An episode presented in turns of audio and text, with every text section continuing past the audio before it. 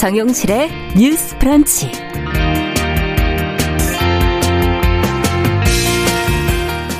안녕하십니까, 정용실입니다. 최근 걸그룹 블랙핑크의 이 뮤직비디오에서 멤버가 입고 나온 간호사 복장이 성적 대상화 논란을 일으키면서 비판을 받았는데요.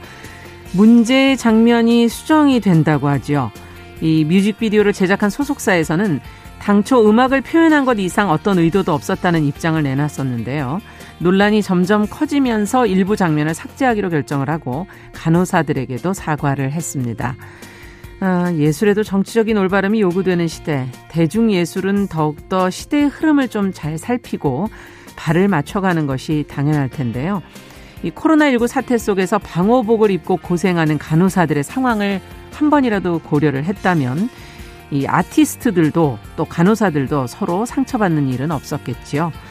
자, 문제가 된 장면은 사라지겠지만은 뒷맛은 조금 씁쓸합니다. 자, 시월 팔일 목요일 정용실의 뉴스 브런치 시작하겠습니다.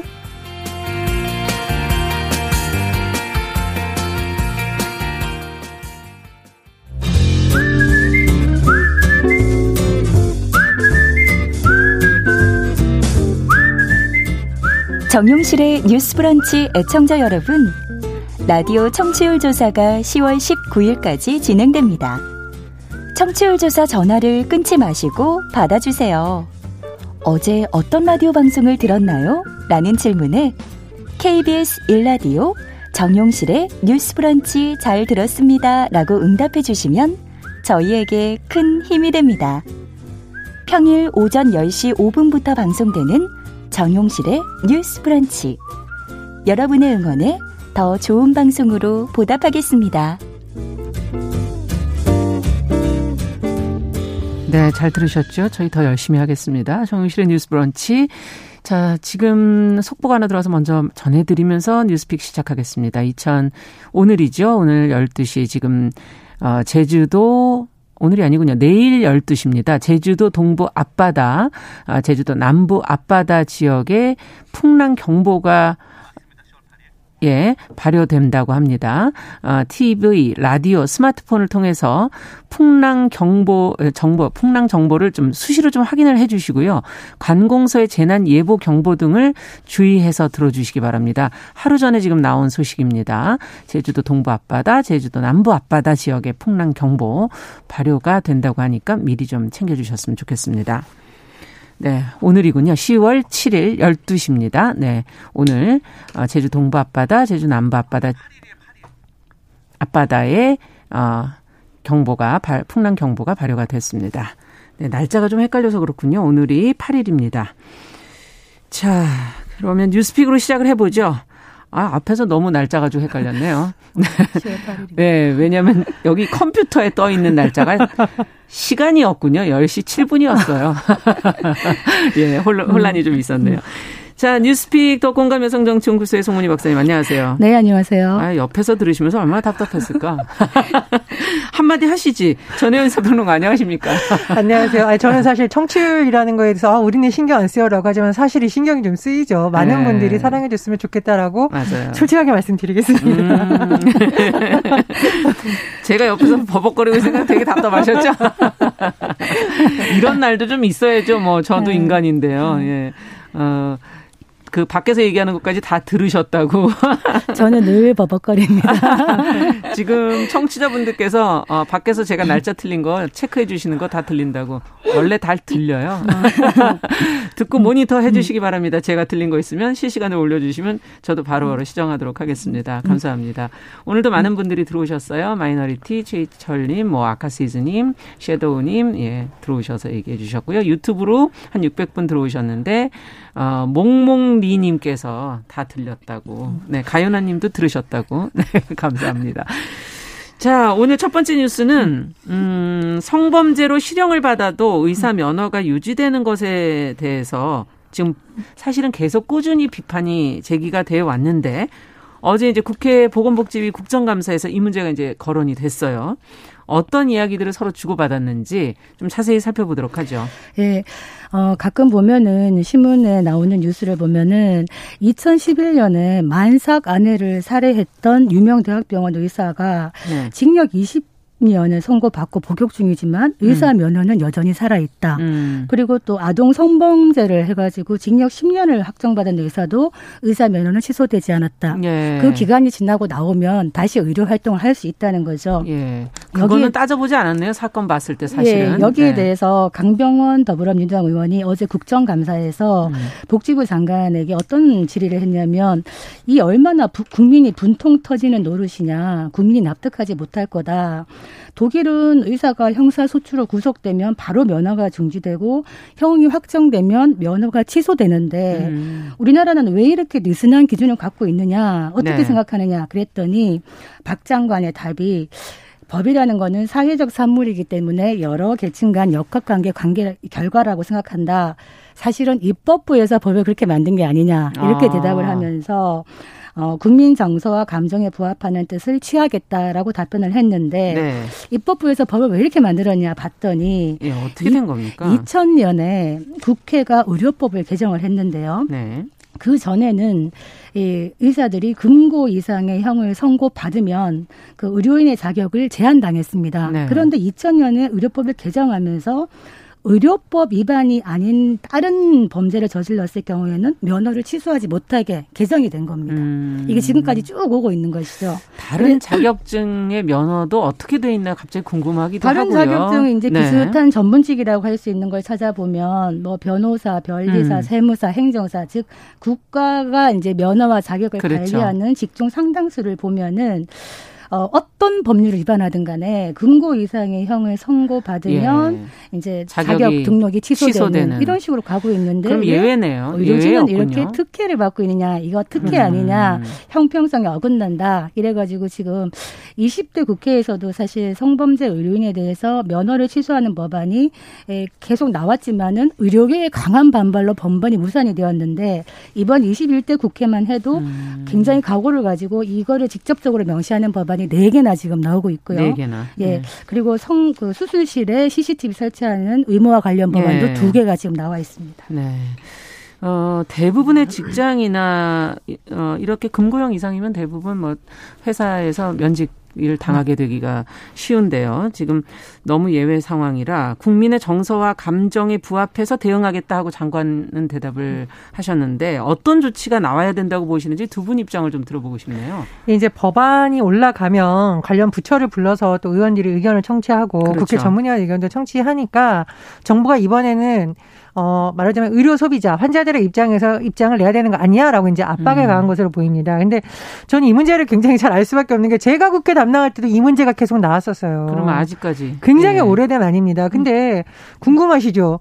아니, 이게 왜 안 될까? 네. 이게 사실은 이제 아닌 의사들도 많지만 의료단체, 특히 의사들 단체가 굉장히 조직도 크고 음. 또 우리나라의 지식인 그룹이 굉장히 강한 영향력을 갖고 있습니다. 네. 그래서 이걸 굉장히 반대하는 입장을 계속 냈었는데 그리고 그러다 보니 일부 의원들이 이 법안에 찬성했다고 사인을 했다가 참 이게 믿거나 말거나 웃지 못할 상황인데 법안 발의한 의원실을 전화해서 아 잠깐만 아직 안 내죠? 내 이름 빼주세요. 이런 경우도 있었습니다. 음, 예전에. 네, 제가 뭐 음. 누군지 밝히진 않겠습니다. 그 정도로 지역사회에서 있는 또 의사들이 모여서 이거 뭐 과, 과잉한 처벌이고 왜 옛날에 법 이렇게 해놓고 지금 와서 이러느냐 이런 항의가 들어온 경우도 있고요.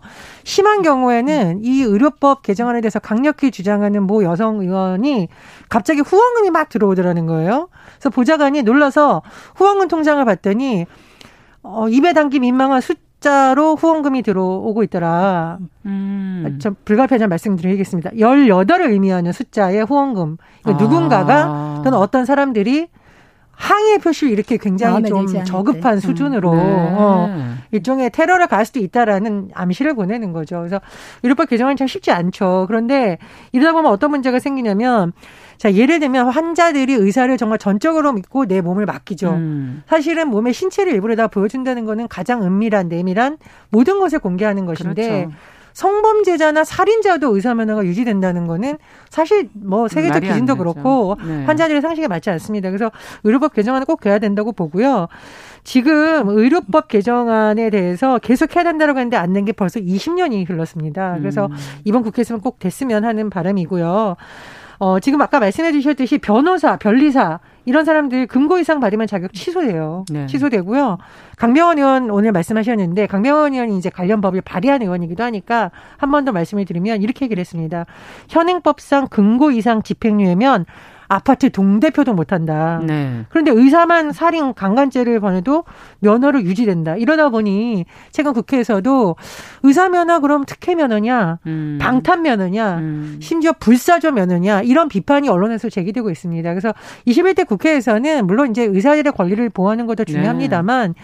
상식적인 수준과 그렇죠. 환자의 안전을 보호한다는 차원에서 보면 시대와 환자의 눈높이에 맞는 법 개정이 좀 반드시 필요하다고 봅니다. 그 지난 오 년 간에 의사들이 성범죄를 얼마나 저질렀는가 네. 봤더니 거의 한 칠백 건을 저질렀어요. 음. 근데 그중에 거의 팔십구 점 사 퍼센트가 강간 강제 추행이고요. 네. 그다음에 불법 촬영 이렇게 가는데 실제로 우리가 왜 수술실 씨씨티비 설치 얘기할 때 뭐 음. 어, 무자격자의 대리수술이라든가 유령수술 막는다는 얘기도 있지만 이 안에 성범죄도 들어가 있는 겁니다. 그렇죠. 환자단체의 말에 의하면 네, 전신마취를 하고 누워있는 상태에서 이제 성범죄가 이루어지는 지는 불미스러운 일이 있다. 음. 그런데 문제는 성범죄를 저지른 의사의 범죄 이력도 공개되지 않습니다.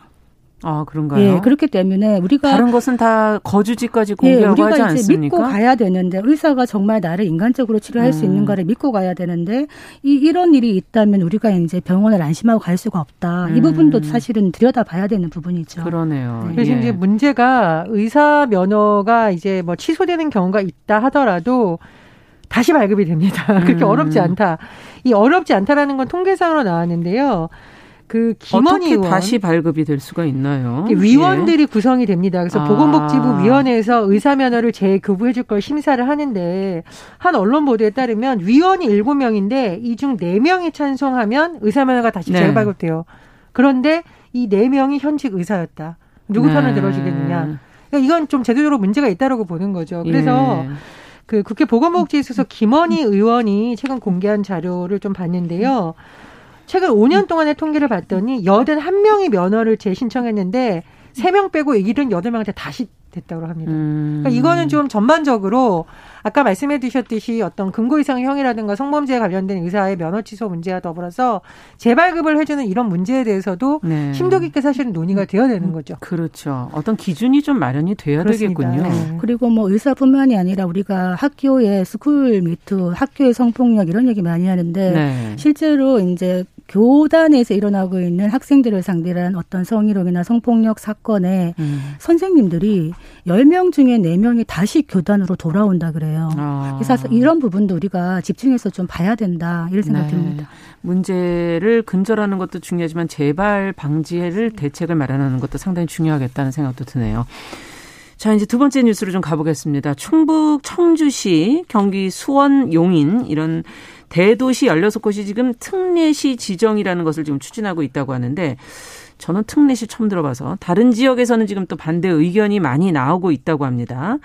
어, 광역시도 있고 특별시도 있고 자치도 이런 것까지는 좀 들어본 것 같은데 특례시라는 거는 뭔지 이걸 지정해달라는 이유는 어디에 있는 거고 또 다른 지역에서 반대하는 이유는 무엇인지 좀 들여다봤으면 좋겠습니다. 전혜원 평론가께서 좀 정리해 주시겠어요?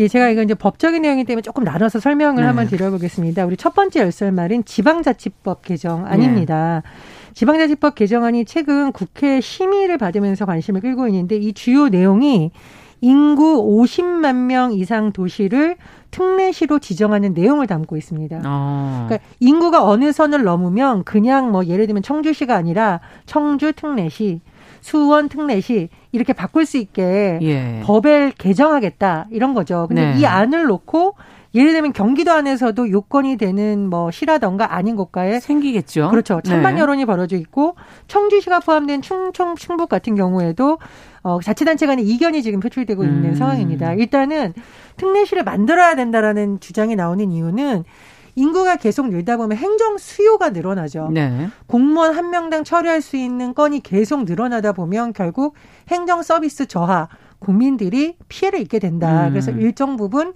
행정적 권한을 주는 특례시 지정이 불가피하다 이런 거죠. 네. 그건 당연히 뭐 재정적인 부분도 따라가겠습니다만 일단 반발을 좀 이렇게 감안했기 때문에 대부분 특례시를 주장하는 지금 시에서는 행정적인 요인을 지금 많이 강조하고 있습니다. 그런데 네. 반대하는 쪽에서는 행정뿐만 아니라 재정과 더불어서 지역 내에서도 불균형이 가속화될 것이다. 이렇게 반대를 하고 있는 것이죠. 네. 예를 들면 특례시가 왜 지정이 돼야 되냐라고 주장하는 사람들의 입장을 다른 시군에서는 이렇게 생각을 합니다. 지금 징부 교부금이 예를 들어서 삼 퍼센트다. 네. 그런데 십 퍼센트로 늘어나면 한정된 재원 안에서 특례시가 더 많은 비율을 가져가게 된다는 그렇게 거죠. 그렇게 되겠네요. 그러면은 네. 남아있는 부분으로 또 다른 시군이 써야 되니까 음, 다른 시군이 줄어드는 거죠. 더 열악해진다. 네. 그래서 결국은 빈익빈 부익부가 어떤 도내에서도 생기는 거 아니냐는 지적이 나오고 있습니다. 그래서 음. 이 문제가 지금 뭐 시장 직원수들이 모여서 기자회견을 하기도 하는데 네. 심지어는 뭐 여당 내에서도 의견이 엇갈리는 부분이라고 하는데요. 지역구 따라 또 입장이 다르시겠군요. 그렇습니다. 한마디로 이것이 뜨거운 감자로 올라왔는데 뭐 지역 발전이라던가 균형 발전이라는 큰 틀에서 음. 좀 논의가 필요하다라는 주장이 제기되고 있습니다. 네. 예전부터 지역의 균형 발전 얘기는 많이 하지만 과연 어, 지금 뭐 서울과 그 외의 지역도 그렇고요. 전반적으로 좀 고민이 근본적인 고민이 좀 필요할 것 같은데 어떻게 보시는지요, 이 문제를? 그러니까 이게 개인 간에도 왜 우리가 부익부, 빈익부 이런 얘기를 하는데 네. 지방도 마찬가지입니다. 이게 이제 지방이 몸집을 키워가지고 인구수를 기준으로 해서 음. 몸집을 키워서 거기에 맞는 이제 혜택을 보겠다고 하는 게 일정 부분은 또 당연한 수순일 수도 있지만은 네. 거기에서 똑같은 재원을 가지고 나눠 먹기를 해야 되는 소외되는 또 그 음. 지역이 생기는 거죠. 그렇죠. 그래서 사실은 근본적인 문제는 지금 한국이 균형 발전이 왜 안 되고 있느냐. 왜 수도권이나 광역도시로 다 정치, 경제, 사회, 네. 문화 전 분야가 다 쏠려 있느냐. 이거를 해소해야 된다는 게 바로 균형 발전 지방 분권인데 네. 이게 왜 지금까지 이루어지지 않고 있느냐. 사실은 이 지방 분권을 얘기하면서도 팔십 년대부터 어떻게 보면 광역시를 승격하는 문제라든가 음. 또 광역시가 없는 지역의 문제라든가 이런 네. 부분에서도 불균형이 와 있는 겁니다. 음. 지금 지방 소멸, 어, 지역 소멸 이런 얘기를 하고 있는데 실제로 네. 심각해요. 네. 전북이라든가 충북, 강원 이렇게 광역시가 없는 지역에서 지방 소멸이 빠르게 진행되고 음. 있다. 그런데 이런 행정 수요에 이제 어, 맞닥뜨리기 위해서 뭔가 이 시, 인구를 백만 기준으로 특례시를 만든다 그러면 이게 과연 인구 기준으로 하는 게 마땅한 것인가 음. 실제로 여기에 대해서 어떤 걱정들이 있느냐. 오히려 적은 인구로 지방 소멸, 지역 소멸이 가고 있는 지역을 문화나 교육 등을 더 특화하고 더 지원을 해서 네. 새로운 돌파구를 찾아야 되는 게 아닌가. 이게 진정한 지방자치가 음. 아닌가. 이런 또 의논이 있습니다. 그래서 차라리 특례시 백만으로 하는 것보다는 문재인 대통령이 처음에 구상 했던 것들이 아까 특례시가 오십만이라고 그러셨, 예, 그러지 않았나요? 오십만인데 예. 이 오십만에서도 뭔가 음. 이렇게 행정 수요가 백만 이상으로 음. 왔다 갔다 할 수 있는 또 도청 소재지라든가 음. 이런 도시는 특례시로 갈 수 있도록 사실은 오십만인 도시들은 조금 더 이렇게 조건을 만들어서 그렇죠. 특례시를 받고 음. 싶어하는 거고 한 팔십만 되는 지역 청주 같은 경우에는 음. 인구를 조금 더 유입해가지고 아. 빨리 백만을 만들고 싶은 거죠. 예. 근데 이게 과연 어떤 외형적인 이런 몸집 부풀리기가 진정한 지방 자치냐 또 음. 이런 의문이 있기 때문에 사실은 이런 얘기를 해요. 지방 분권 얘기하시는 분들이 인구 오백만이 네. 최적의 경쟁력을 갖는다 이런 얘기 많이 하시거든요. 네. 핀란드나 덴마크나 싱가포르 이런 얘기를 하시는데 음. 그래서 실제로 문재인 대통령도 어떤 구상을 갖고 있었냐면 어, 광역 정말 연방제 수준의 지방 분권을 만들면서 어, 광역 잔치단체들을 크게 만들어서 음. 서울하고 수평적인 관계를 맺는 큰 단체를 만들겠다. 이런 음. 구상을 했는데 이것이 지금 그냥 논의가 멈춘 상태입니다. 그래서 음. 차라리 큰 어떤 광역단체 몇 개를 만들어서 서울하고 수평적인 관계를 만들고 그 나머지의 작은 군소 어떤 시군구나 작은 지방도시들은 그 지역의 스토리와 어떤 돌아올 수 있는 사람이 돌아오는 농사 노촌을 만드는 음. 이 두 가지 트랙으로 같이 가는 것이 어떻겠는가 이런 네. 생각이 듭니다. 인구 유입을 왜 그렇게 지자체에서 신경을 썼는지가 이제 좀 더 명확하게 이해가 되는 부분도 생기고요. 그 이제 예. 그 자치단체장의 입장에서는 권한이 많아진다는 것은 그 어떤 시군의 능력이 커진다 보통 이렇게 음. 생각을 하고 또 어떤 기관이 커지면 거기에 발생되는 부수 효과라든가 행정 네. 서비스가 빨리 진행된다더라든가 물론 물론 이건 효과는 있겠죠. 음. 그런데 우리가 어떤 국가의 지역균형 발전을 볼 때 한 곳을 보는 것이 아니라 전체 전체를 봐야죠. 예. 그리고 상대적인 불평등, 음. 빈익빈 부익부라는 관점을 계속 두고 봐야 되거든요. 사실은 이 문제하고 선거법과 관련된 선거구 재편 문제도 사실은 관련이 있습니다. 네. 어, 예전에 강원도에서 지역 국회의원이 한 명 줄었어요. 음. 인구수를 기준으로 하다 보니까. 네. 근데 인구수라는 명백한 기준이 있어서 그게 굉장히 합리적인 것 같지는 않으로 보입니다만 사실은 그렇지 않은 것이 음. 지역적으로 전혀 다른 특성을 가진 몇 개 군을 모아서 한 지역구로 묶어놓게 되는 거죠. 음. 그러면 이 국회의원은 사실 여러 개의 상임위를 들어가지 않는 이상은 지역 현안을 제대로 국회 차원에서 다루기도 없고. 어려워져요. 네. 그리고 인구가 적은 도시에 산다는 이유로 유권자들이 어떤 질 높은 정치 서비스를 받지 못하는 것이 헌법의 정신에 맞느냐에 대한 논란도 있거든요. 그래서 이 문제는 한 도시의 어떤 주장으로 볼 것이 아니라 앞으로 지역균형 발전이라든가 지방 발전을 어떻게 가야 될지 큰 틀에서의 논의도 좀 필요하다고 지금 상당히 겁니다. 그 행정으로 앞, 앞세워 놓긴 했지만 뒤에 있는 재정의 문제, 아까 어, 교부금의 문제 뭐 이런 것들이 연결되어 있는 것이 아닌가 하는 생각도 들기도 하고요. 어, 사실은 재정의 문제가 매우 핵심적인 거죠. 우리가 지방분권 얘기하면서 재정 분권이 빠져 있는 지방 분권은 음.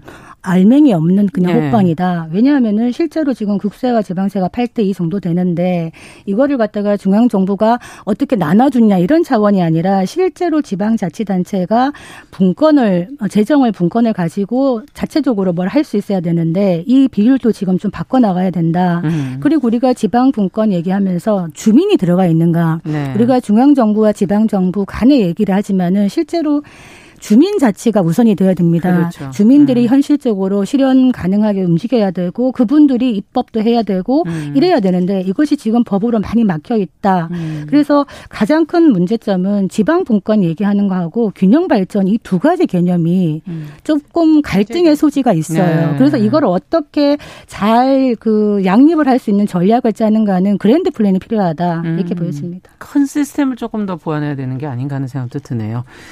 자, 마지막으로 지금 채식 인구가 이제 최근에 많이 늘고 있는데 그 군인들이 비건 급식을 먹을 수 있게 된다는 소식이 들어왔거든요. 이 어떤 내용인지.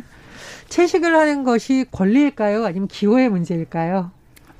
그거는 그 못 드시면은 분들은 생존의 문제라고 하더라고요. 그러니까 이건 단순히 예. 어. 아유 참 까다롭네 이렇게 볼 문제가 음. 아니라는 인식이 지금 확산되고 있는 거죠. 음. 예를 들면은 뭐 신념 때문에 안 먹는 경우도 있지만 본인이 육류를 섭취할 때 어떤 부작용이 일어나는 예. 사람이 있을 수도 있죠. 네. 우리 어른들 중에 우유 드시면 배탈 나는 분 있듯이 많죠. 예. 육류를 섭취했을 때 부작용이 있는 사람도 있을 수도 있어요. 근데 문제는 뭐냐면 우리나라 군대가 징병제이죠. 네. 피해갈 수 있는 방안이 그렇게 많지도 않고 피해가서도 안 되고요. 그렇다면은 군대를 징집해서 간 사람들에게 최소한 먹거리에 대한 선택권이라도 좀 넓혀달라 이런 음. 취지가 담겨져 있는 겁니다. 네. 그래서 이 문제가 사실은 국가인권위에서도 어 뭐 넘어갔던 사안이기도 한데 결론적으로 국방부에서 관련 규정을 만들어서 음. 군대 급식에서도 육류가 있으면 육류를 못 먹는 사람에 대해서 뭐 과일이나 두부를 놓는다든가 아. 우유를 먹는 사람이 뭐 못 먹겠다라고 했을 경우는 두유를 선택할 수 있도록 하는 아. 방안을 한다 이런 이제 보도가 나오고 있습니다. 그런데 사실 이 문제는 근본적으로는 공공급식에 다 연결되어 있죠. 그러네요. 예를 들면 학교급식이라든가 그렇죠. 단체급식에서 해외의 경우에 나가보면 비건, 완전한 채식주의자들을 위한 공간이 따로 마련되는 경우도 있거든요. 그런데 우리나라는 본인이 까다로우면 안 먹으면 되지 이런 문화가 강하다는 아. 겁니다. 그래서 이건 군대 내의 문제라기보다는 앞으로 공공급식에서의 선택권과 권리를 좀 인정해 주는 방향으로 가야 된다. 음. 이런 주장이 나오고 있습니다. 네. 어떻게들 보십니까? 이 뭐 예, 지금 얘기해 주신 그 공공급식, 학교가 떠오르기도 하고 또 이제 고정된 시설들, 병원도 여기 좀 해당되지 않을까 하는 생각도 들고요. 이런 선택권이 좀 확대돼야 된다고 보시는지. 예, 그때 그 이천십이 년에 인권위에서 이 양심적 병역 거부로 아마 수용을 했던 그 채식인이 있었어요. 네. 그때 채식을 요구할 권리를 헌법상 양심의 자유에 해당되는 것이라 이것 좀 지켜줘야 된다. 사실 이런 채식 식단을 보장한다고 해서 뭐 비용 부담이 크게 높거나 음. 행정력 낭비가 크지 않다 이렇게 얘기를 했는데 사실은 아까 제가 생존의 문제라고 얘기했는데 정말 철저한 비건주의자들은 김치도 안 드세요. 김치 안에 그 젓갈이 들어가기 때문에 아. 그 정도로 드실 수 있는 게 굉장히 한정되는데 어, 뭐 학교뿐만이 아니라 교도소라든가 병원이라든가 이런 단체 생활 공공급식에 있어가지고 네. 앞으로 이제 이런 또 비건 하시는 분들이 늘어날 수가 있기 때문에 이런 음. 부분은 기호의 문제라기보다는 정말 어떤 생존의 문제로 생각하고 다가가야 된다. 음. 실제로 뭐 미국, 영국, 캐나다, 이스라엘 이런 데서는 채식 옵션 다 제공하고 있고요. 음. 포르투갈은 이천십칠 년부터 모든 학교와 대학, 병원, 감옥까지 비건 식품을 제공해야 된다는 음. 법안을 통과시킨 상태입니다. 네. 그 징병제 하면 우리가 이스라엘 많이 얘기하잖아요. 그렇죠. 그래서 이스라엘에서도 굉장히 뭐 렌틸콩 버거, 버거 아닌데 왜 콩고기 들어가는 거 있죠? 아. 뭐 그런 거라던가 샐러드도 곡물 샐러드고 소스를 쓸 때도 되도록이면 육류와 관련된 음. 거 쓰지 않는 이런 걸 많이 개발하고 있다고 합니다. 그래서 징병제이기 때문에 더군다나 이 문제는 그렇죠. 병사들의 개개인의 권리를 좀 보장해 주는 차원에서라도 음. 군이 좀 많이 확대했으면 하는 바람입니다. 네. 자, 어느덧 시간이 다 됐습니다. 뉴스픽 전혜원 평론가, 더공감 여성정치연구소 송문희 박사 두 분 수고하셨습니다. 감사합니다. 감사합니다. 감사합니다.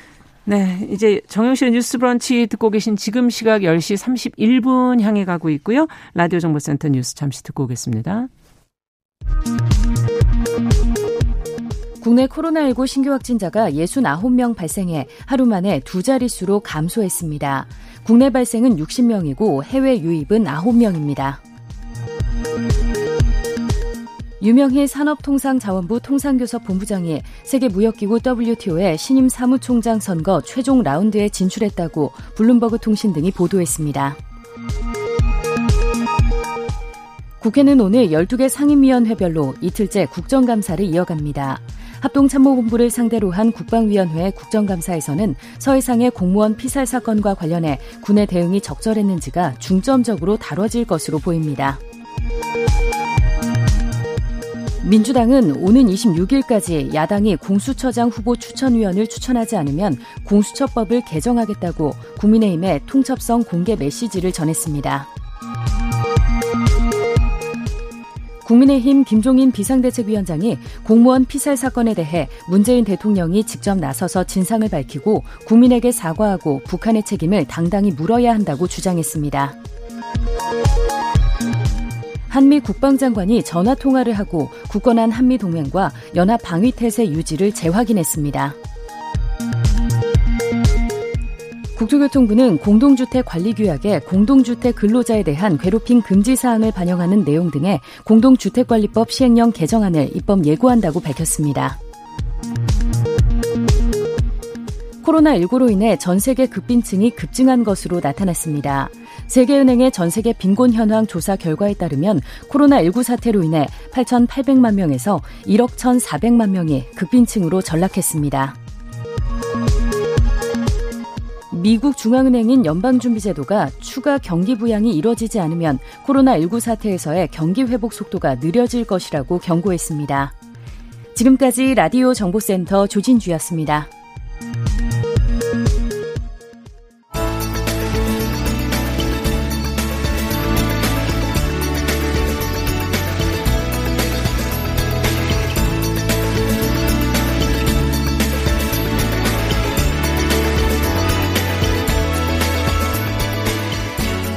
세상을 보는 따뜻한 시선 케이비에스 일 라디오 정용실의 뉴스 브런치 매일 아침 열 시 오 분 여러분과 함께합니다. 네, 정용실의 뉴스 브런치 듣고 계신 지금 시각 열 시 삼십삼 분입니다. 이번에는 인터넷 검색어를 통해서 네티즌들의 관심을 모았던 이슈들 무엇이 있는지 살펴보겠습니다. 검색어 뉴스, 오늘도 시선 뉴스 박진아 기자 자리해 주셨어요. 어서 오세요. 네, 안녕하세요. 이번 주는 어떤 키워드가 좀 많이 검색이 됐나요? 네, 이번 주도 정말 많은 키워드들 살펴볼 수 있었는데요. 제가 경제랑 건강 좀 관련된 음. 소식 가지고 왔습니다. 첫 번째 키워드는 생애 최초 특별 공급인데요. 아. 정부가 주택 청약 생애 최초 특별 공급 물량을 민영주택에 신설을 하고 또 공공주택에는 지원하는 물량을 확대하기로 하겠다 이렇게 말을 해서 특공 자격에 대한 관심이 좀 높아지고 있습니다. 어. 특히 이달에 분양될 과천 지식정보타운 세 개 단지가 무려 천육백구십팔 가구에서 민영주택 생애 최초 특공이 배정될 예정이기 때문에 네. 정말 많은 분들이 가구 수가 있습니다. 굉장히 많네요. 네. 천육백구십팔 가구. 네, 예, 여기서 이제 일부가 예. 배정이 될 예정입니다. 그렇군요. 네. 근데 지금 저는 생애 최초 특별 공급이라는 용어부터 하나씩 네. 좀 짚어봐야 될 것 같아요. 맞습니다. 음. 이 생애 최초 특별 공급, 특공이라고 줄여서 네. 말하죠. 쉽게 말하면 세대원 모두가 생애 처음으로 집을 사는 사람들을 대상으로 하는 특공이다 이렇게 볼, 보시면 되는데. 그럼 생애 최초면 딱 한 번 되는 거예요? 그렇죠. 아. 그러니까 한 번이라도 집을 소유한 적이 없으면 무주택자가 신... 처음으로 집을 네. 마련할 때. 맞습니다. 아. 그러면 이제 신청을 할 수가 있는 건데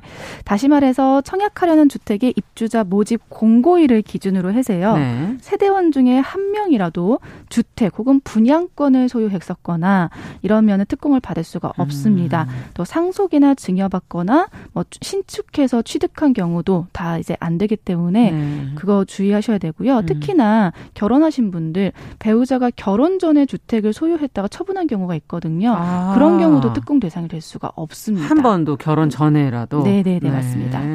예외의 경우는 전혀 없는 겁니까? 일단 몇 가지가 있는데 네. 우선 주택 공급 규칙 오십삼 조에 보면요. 무주택으로 인정받는 주택이 있습니다.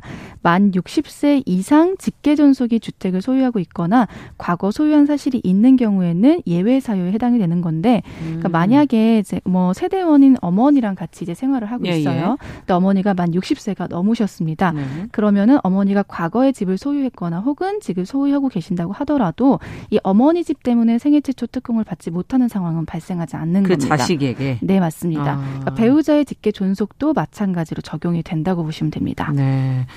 자, 지금 주택 공급 규칙 하면서 오십삼 조 얘기를 네. 해 주셨는데 이 조항에 소형 저가주택을 소유한 경우는 어떻게 된다 이런 건 안 적혀 있나요? 그러니까 이게 소형 저가주택이 분양권에 따라서 좀 다르게 적용되기 때문에 이런 질문들이 좀 있었거든요. 네. 그래서 이게 참여할 수 있느냐라는 궁금증들이 많으셨어요. 우선 소형 저가주택 같은 경우는 전용 면적 육십 제곱미터 이하이면서 공시가격이 수도권에서 천일억 삼천만 원, 지방에선 팔천만 원 이하인 주택을 말을, 말을 하는데 기준이? 예. 그러니까, 그러니까 쉽게 말해서 그래서 이 주택이 이런 거 갖고 있으면 참여할 수 있느냐 예. 이건데 일단 그렇지 않다. 입니다. 어떤 주택도 안 된다? 그러니까 네. 소형 아. 저가주택은요. 이 민영주택이 일반 공급을 신청할 때 가점제 적용 대상이 됩니다. 아. 그래서 이제 많이 헷갈리시는 건데 그 대상이 되는 것뿐인 거지 생애 최초 특공의 주택 소유 배제 조건에는 아. 들어가지가 않습니다. 네.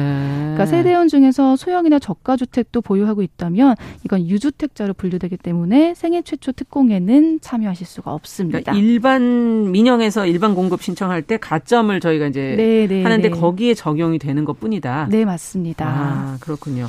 네. 자, 그러면 근로자나 자영업자만 신청할 수 있는 건지 소득이나 이런 건 요건이 없습니까? 소득 요건 당연히 있습니다. 그래서 이것도 잘 펴보셔야 되는데요. 기본적으로 입주자 모집 공고일 기준으로 근로자나 자영업자 여야 합니다. 예. 하지만 뭐 보험 설계사나 방문 판매원 등 이 근로자나 자영업자가 아닌 경우에도 과거에 일 년 내에 소득세를 납부한 사실이 있으면 이 특공 청약을 할 수가 있는데요. 네. 과거 일 년이라는 것은 공고일로부터 일 년을 말하고요. 그렇기 때문에 해당 연도에 소득세를 납부한 사실이 확인되는 경우에도 인정이 됩니다. 음. 그러니까 즉 근로소득이 없이 이자소득이나 배당소득이 있으신 분들이 있어요. 아, 그렇죠. 네, 그런 분들은 조건이 안 된다는 거고요. 아. 또 나는 소득이 없는데 배우자가 소득이 있어라는 경우도 있는데 이것도 해당이 안 됩니다. 그러니까 신청자 본인이 무조건 소득세를 납부한 음, 경우만 인정이 됩니다. 그렇군요. 자, 그러면 민영주택의 생애 최초 특공 청약 일 순위를 받으려면 이제 조금 더 구체적으로 네. 청약 일 순위를 받으려면 어떤 조건이 충족돼야 되나요? 네, 청약 일 순위에 필요한 청약 통장 보유 기간하고 납입금 기준이 있는데요. 네. 수도권은 일 년이고요. 투기과열지구, 청약 조정지역 등 규제지역은 이 년 이상 통장을 일단 보유를 해야 합니다. 네. 그리고 서울과 부산은 삼백만 원, 그 밖에 광역시는 이백오십만 원, 경기도나 기타 지역은 이백만 원이 통장에 들어있어야 음. 되고요. 규제지역에서는 세대주만 일 순위를 받을 수가 있습니다. 음. 또 민영주택 생애 최초 특공 소득 기준이 좀 있는데 네. 전년도 도시근로자 가구당 월평균 소득의 백삼십 퍼센트 이하로 설정이 되어 있습니다. 이게 검색을 해보시면 찾아보실 수는 있는데 그래서 제가 간단하게 어, 구체적으로 좀 살펴봤는데 음. 삼 인 이하 가구의 경우가요. 작년 기준으로 칠백이십이만 천사백칠십팔 원이었고요. 사 인 가구 기준은 팔백구만 사천이백사십오 원, 오 인 가구는 구백일만 구천팔백육십 원이었습니다. 음. 그러니까 이 이상이 된다면 또 조건에 해당하지 않는 거죠. 그러니까 소득도 조건이 상한선이 있다. 네, 맞습니다. 라는 말씀이시고요. 네. 네. 자, 그러면 다음 키워드로 좀 넘어가 보죠. 네, 다음도 이제 경제 관련한 내용인데요. 돈 모으기 위해서는 필요한 습관들이 좀 있습니다. 그래서 그걸 좀 찾아봤는데 미국의 생명보험사 레더가 이천십구 년 오월에 미국이 이천 명을 대상으로 해서요. 소비 습관을 좀 조사를 해봤다고 합니다. 네. 근데 그 결과 안 써도 되는 곳에 쓰는 돈이 월 평균 무려 백사십구만 칠천 원. 굉장히 많죠. 아니 이것만 줄여서 뭐 하면은 굉장히 큰 돈을 모을 네, 수 있을 것 같은. 정말 큰 돈인데. 이렇게 뭐에 이렇게 쓰는 걸까 너무 궁금하네요. 네, 그래서 처음에는 미국인들만 그럴까 하고서 내용을 살펴봤는데 사실 우리랑 좀 비슷하더라고요. 음. 그래서 돈 모으려면 이런 습관 버려라라는 내용으로 몇 가지 준비해봤습니다. 네. 네, 첫째는 일단 외식과 배달음식입니다. 아. 대부분 식사를 집에서 하는 것보다 외식하는 경우가 비용이 그 이 배 이상으로 지출이 됐다고 해요. 음. 그래서 내가 좀 돈을 이런 습관을 버려야겠다라고 한다면 일단 첫 번째 외식과 배달음식 줄이셔야 하고요. 아. 두 번째 또는 또 스마트폰이었는데요. 네. 보통 새, 새로운 스마트폰 나오면 뭐 그때마다 구매하고 싶어서 어, 사고 싶다 사고 싶다 하고 막 사시잖아요. 네. 보통 약정이 이 년씩이기도 하고요. 음. 근데 이게 충동 때문에 구매를 하시는 거지 사실 고장이 나서 일, 이 년에 한 번씩 기기를 바꾸는 분들은 많진 않습니다. 음. 그러니까 일, 이 년에 바꾸는 분들에 비해서 기기를 사 년 정도 사용하고 교체를 할 경우 평균 백오십만 원 이상을 아낄 아, 수가 있었습니다. 그렇군요. 네. 또 어떤 게 있나요? 다음은 로또인데요. 로또. 로, 네, 로또 사는 분들 대부분이 이런 말을 하세요. 아, 로또 그거 사지도 않으면 대박의 기회조차 없는 거다. 음. 그래서 하는 거다. 이렇게 말을 많이 하시는데. 커피 한 잔 안 마시고 나는 산다. 네, 맞습니다. 뭐 이렇게 얘기하시는 분도 계시죠. 네, 네. 네. 사실 커피도 줄이고 로또도 줄여야겠죠. 네, 실제로 로또에 당첨될 확률이 정말로 희박하고요. 음. 또 이게 적은 돈이라고 생각될지 모르지만 일 년 동안 그 돈을 모아보면 정말 무시할 수 없는 금액입니다. 음. 미국인들 같은 경우는 로또 로또를 사는데 평균적으로 지출하는 돈이 일 년간 모아도 백만 원이 넘는다고 해요. 그렇기 아. 때문에 로또 구매하시는 분들 한번 살펴보셔야 되는 내용인지 않을까 싶고요.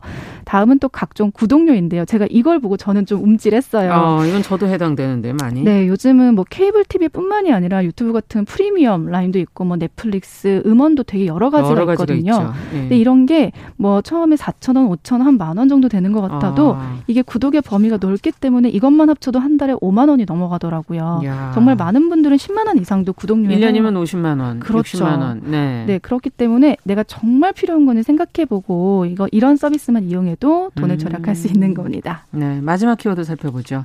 네, 마지막은 노인 불면증 예방 방법인데요. 네. 국민건강보험공단 자료에 따르면 인구 십만 명당 진료인원 분석 결과에 따르면 팔십 세 이상이 사천이백십구 점 칠 명으로 불면증이 가장 많았다고 합니다. 네.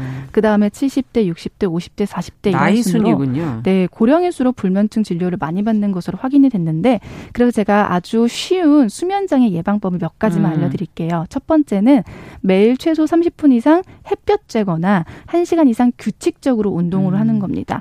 햇볕과 운동은 많이 아시겠지만 신경전달 물질인 멜라토닌과 세로토닌 분비를 촉진해서 수면에 도움이 되기 때문에 음. 해주시면 좋고요. 또 커피나 술, 수면 방해하기 때문에 하시지 않는 것이 좋고 또 잠자기 전에는 티비나 스마트폰 대신 차라리 어렵고 지루한 책을 한번 보시면 네, 수면에 정말로 실제로 도움이 된다고 해요. 그래서 침실도 어둡고 조용한 방으로 그리고 시계 모두 치우는 것이 수면에 가장 도움이 된다고 합니다. 소음이 안 좋군요. 네, 네 맞습니다. 자, 이번 주 좋은 소식 감사합니다. 네, 검색어 감사합니다. 뉴스, 시선 뉴스 박진아 기자와 함께했습니다.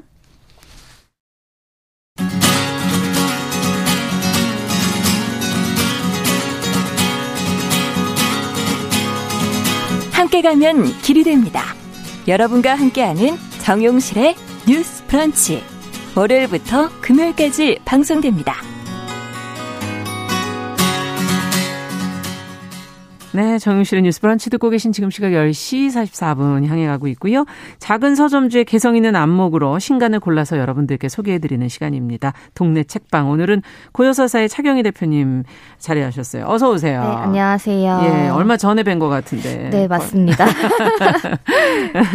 자, 오늘은 어떤 얘기를 시작을 해볼까요? 네, 오늘은 도서전까지 관련 소식을 먼저 전해드리려고 하는데요. 예. 그 사실 한 달여 전부터 도서전까지 개정 관련 이슈가 동네 서점에 좀 그림자처럼 드리워지고 음. 있었습니다. 이 코로나십구 상황이 지속되고 있는 가운데 도서전까지가 강화되기 이전으로 돌아가려는 그런 움직임이 있다는 이제 재논의 아. 과정이 전달이 되면서 다들 좀 불안해했고, 사실 많은 서점들이 이 소식 때문에 앞날에 대해 더 많이 낙담하고 있던 상황인데요. 네. 그랬던 상황에서 이제 한강, 정세랑, 김현수, 박준 작가 등 음. 유명 작가들이 도서전까지에 대해 지지하는 의견을 밝혀 화제가 좀 됐고 네. 있습니다. 보도가 좀 나왔던 걸 저도 본 것 같네요. 네. 현행 기준의 도서전까지가 이제 이천십사 년에 네. 시행이 된 이후 네. 삼 년마다 재논의를 하게 되는데 올해가 이제 재논의하는 시점인 네, 거군요. 네, 두 번째 재논의 시점이고요. 음. 이런 상황에 대해 지난 육 일에 한국출판인회의와 한국작가회의가 작가들을 대상으로 도서전까지 관련 여론조사를 했는데요. 아. 이 결과를 발표하는 자리에서 한강, 박준 작가가 참여를 해서 현행 음. 도서전까지에 대한 각자의 지지 의견을 밝혔습니다. 한강 작가는 이 도정제가 계약되면 당장 자본을 가진 사람들은 이익을 보겠지만 네. 작은 사람들, 즉 출판선에 선 창작자들이나 작은 플랫폼을 운영하면서 자본과 상업성을 넘어 고민을 모색하는 사람들이 음. 피해를 볼 것이라고 말했고, 박준 시인은 도정제 시행 이후에 작은 동네 서점 일 인 출판사들이 늘어나면서 작가와 독자들이 수혜를 입은 것이 사실이다. 네. 그런데 전과제가 완화되면 이런 것들이 사라질 위기에 처할 것이라고 음. 생각을 밝혔습니다. 네. 작은 서점들에서는 사실 그 베스트셀러만이 아니라 네. 다양한 책들을 선별해서 보여주고 계시기 때문에 네, 저희가 한 권의 베스트셀러 그리고 나머지 모르는 책들이 네. 아니라 다양한 책들을 좀 접하실 수 있는 기회가 있는 건데요. 네, 맞습니다. 자, 어쨌든 그 이런 작가들의 목소리와 여론은 어떤 지금 같이 가고 있습니까? 어떻습니까? 어, 사실 소비자로서는 싼 가격에 책을 구매할 수 있으면 당연히 좋겠다고 음. 생각을 하잖아요. 그래서 이 도서전까지에 대해 늘 좀 대체로 싸늘했던 여론이 있었는데요. 네. 그런데 작가들의 의견을 전달한 이 기사를 제가 봤더니 개인적으로 거의 처음으로 도정제를 지지하는 독자 댓글들을 발견할 음. 수가 있었습니다. 그리고 어제 칠 일에는 이 박양우 문화체육관광부 장관이 문체위 국감에서 도서전까지는 현행 유지가 기본 입장이라고 좀 직 직접 밝히기도 해서 아. 약간 여론에 좀 변화가 있지 않나 하는 생각이 들더라고요. 그렇군요. 네. 어쨌든 출판계 서점가에서 첨예하게 다뤄지는 그런 네. 이슈인 것 같아요. 네. 상황이 뭐 나빠지지 않게 또 소비자들이 다양한 선택권을 좀 가질 수 있게 네. 상황이 정리되면 좋겠네요. 자, 오늘 그럼 우리는 무슨 책 읽어볼까요? 네, 오늘은 이 작가 김연수가 시인 백석의 알려지지 않은 삶을 재구성해본 소설 일곱 회의 마지막을 들고 음. 왔는데요. 그 내일이 한글날이잖아요. 예. 네. 그래서 좀 단순한 생각으로 이에 맞춰서 책을 골라봤습니다. 아. 그 사실 한글은 문자이고 우리가 쓰는 말인 한국어와는 구분되는 것이긴 한데요. 네. 그래도 한글은 한국어 사용자를 위해 창제된 것이기 때문에 한글날이면 좀 자연스럽게 우리말의 고유성이나 그렇죠. 뭐 아름다움에 대해 돌아보는 이제 흐름들이 있잖아요. 그러다 보니까 저도 자연스럽게 백석이라는 시인이 좀 음. 떠오르더라고요. 좀 네. 많은 분들이 좋아하는 시인이기도 하죠. 맞습니다. 뭐 어, 많이 평전이라든가 네. 시집이 새로 또 좀 많이 네. 발간이 됐고 네. 아마 아시는 분들은 나와 나타샤와 흰 당나귀 이 시 네. 제목 정도는 알고 네. 계시지 않을까 싶은데요. 맞습니다. 음. 그 시에 토속어나 이제 뭐 사투리를 많이 활용해서 남다른 말맛과 정서를 전달하는 시인으로 알려져 음. 있는데, 생전에 많은 시를 발표했지만 시집은 딱 백 부 정도만 출간한 사슴이 유일했고 네. 해방 이후에는 고향인 평안북도 정주로 돌아갔다가 이 분단 을 하게 되면서 그렇죠. 재북하게 됐는데, 그 재북하게 된 뒤에 행적은 알려진 것이 거의 없다고 아. 합니다. 이 김현수 작가는 시인 백석이 북한에서 어떻게 살아갔을지 소설로 음. 좀 추적을 해보는데요.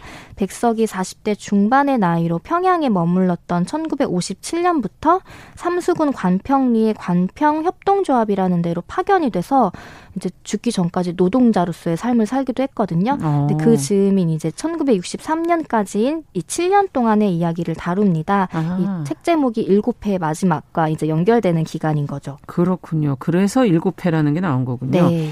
근데 자, 이제 이 시기를 왜 다루게 된 걸까요? 그 백석 시인이 북한에 정착한 이후에는 시를 쓰지 않다가 천구백오십육 년이 돼서야 다시 시를 발표를 했고 음. 천구백육십이 년에는 이 선전시를 마지막으로 발표한 게 공식 기록인데요. 음. 출간 이후에 이제 김현수 작가의 인터뷰를 좀 찾아봤더니 네. 분단 전에는 이제 평단과 독자로부터 서정 시인의 대표로 큰 주목과 인기를 얻다가 어. 북한으로 간 다음에는 쓰지 않는 삶을 살게 되었는데 그렇다면 그 이유가 무엇일지 그리고 또 다시 쓰고자 했는데 이전처럼 쓸 수 없던 이유가 무엇일지 좀 궁금해서 다뤄보고자 음. 했던 것 같습니다. 음. 이 소설에서 주인공 백석은 본명인 기행으로 칭해지는데요.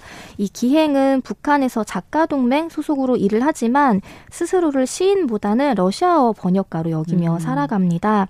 개인적으로는 시를 쓰기도 하고 동시를 어쩌다 지면에 발표하기도 하지만 아예 공개적으로 그의 작품이 북한의 체제나 선전 방향과 맞지 않는다고 아. 굉장히 이제 비난을 받았다는 그렇군요. 그런 장면도 등장합니다. 원래도 백석이 번역을 했었죠? 네, 그렇다고 예, 하더라고요. 실제로. 네.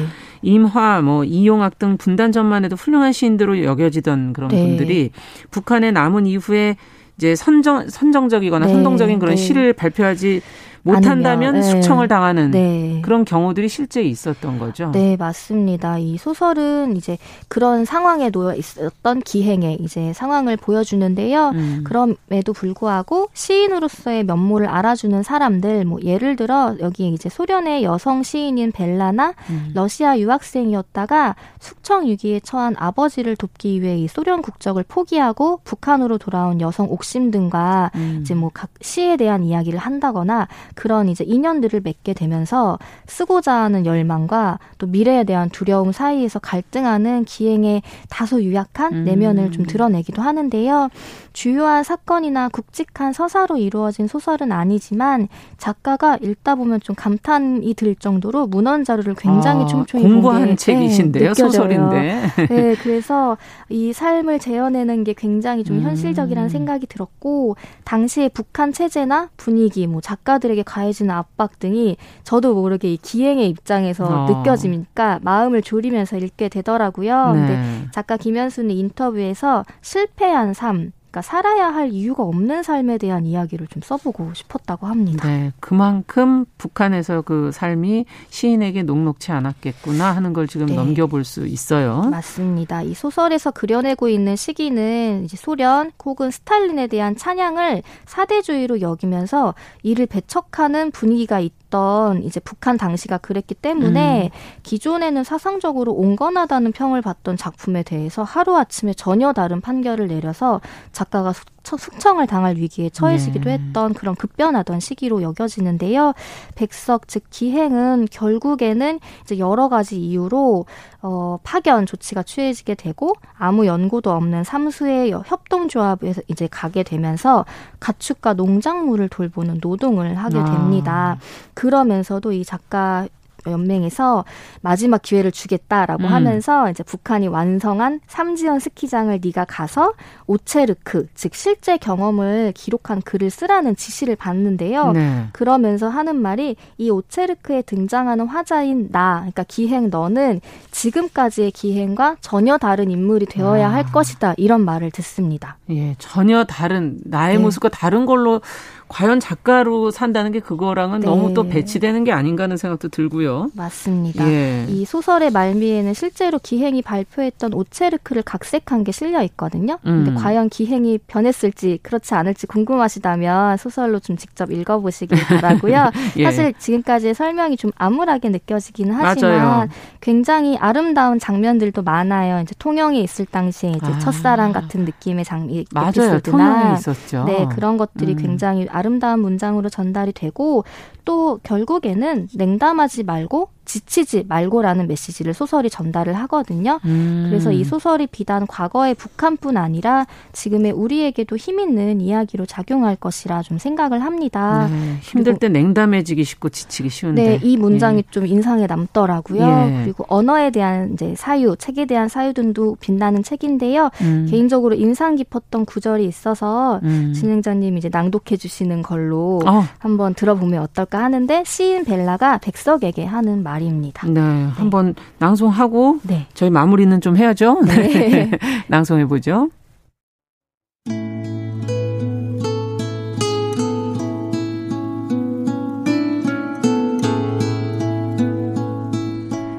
전 죽음의 전쟁의 상처의 책임감을 느껴요. 당신 안에서 조선어 단어들이 죽어가고 있다면 그 죽음에 대해 당신도 책임감을 느껴야만 해요. 날마다 죽음을 생각해야만 해요.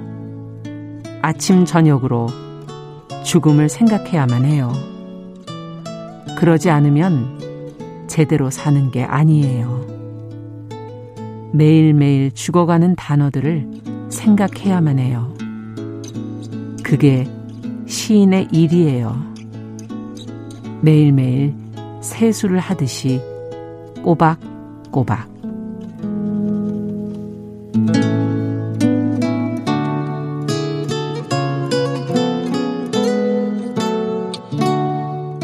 야, 이거는 아나운서인 저도 생각을 해야 되는 거네요. 네, 사실은 뭐 작가 입장의 음, 말이기도 하고 백석이 음. 자기가 시를 안 쓰니까 이 말을 잃어간다 이런 푸념을 아. 했을 때 벨라가 해주는 말이거든요. 근데 예. 이게 뭐 굳이 한글날이랑 엮어 봐도 음. 좋겠지만 왠지 좀 뭐 쓰지 않더라도 계속 우리가 하는 일에 대한 요즘 상황에 대한 그렇죠. 좀 그런 걸로도 느껴져서 좀 같이 읽어보고 싶었습니다. 아, 저, 뭐 언어에 대한 태도만이 아니라 이건 네. 결국은 삶에 대한 태도가 네. 연결되어 있는 게 아닌가. 상당히 진실되고 네. 순수하고 한 그런 백석의 어떤 삶을 대하는 태도 같은 것도 같이 네. 좀 느껴지는 것 같네요. 맞습니다. 예.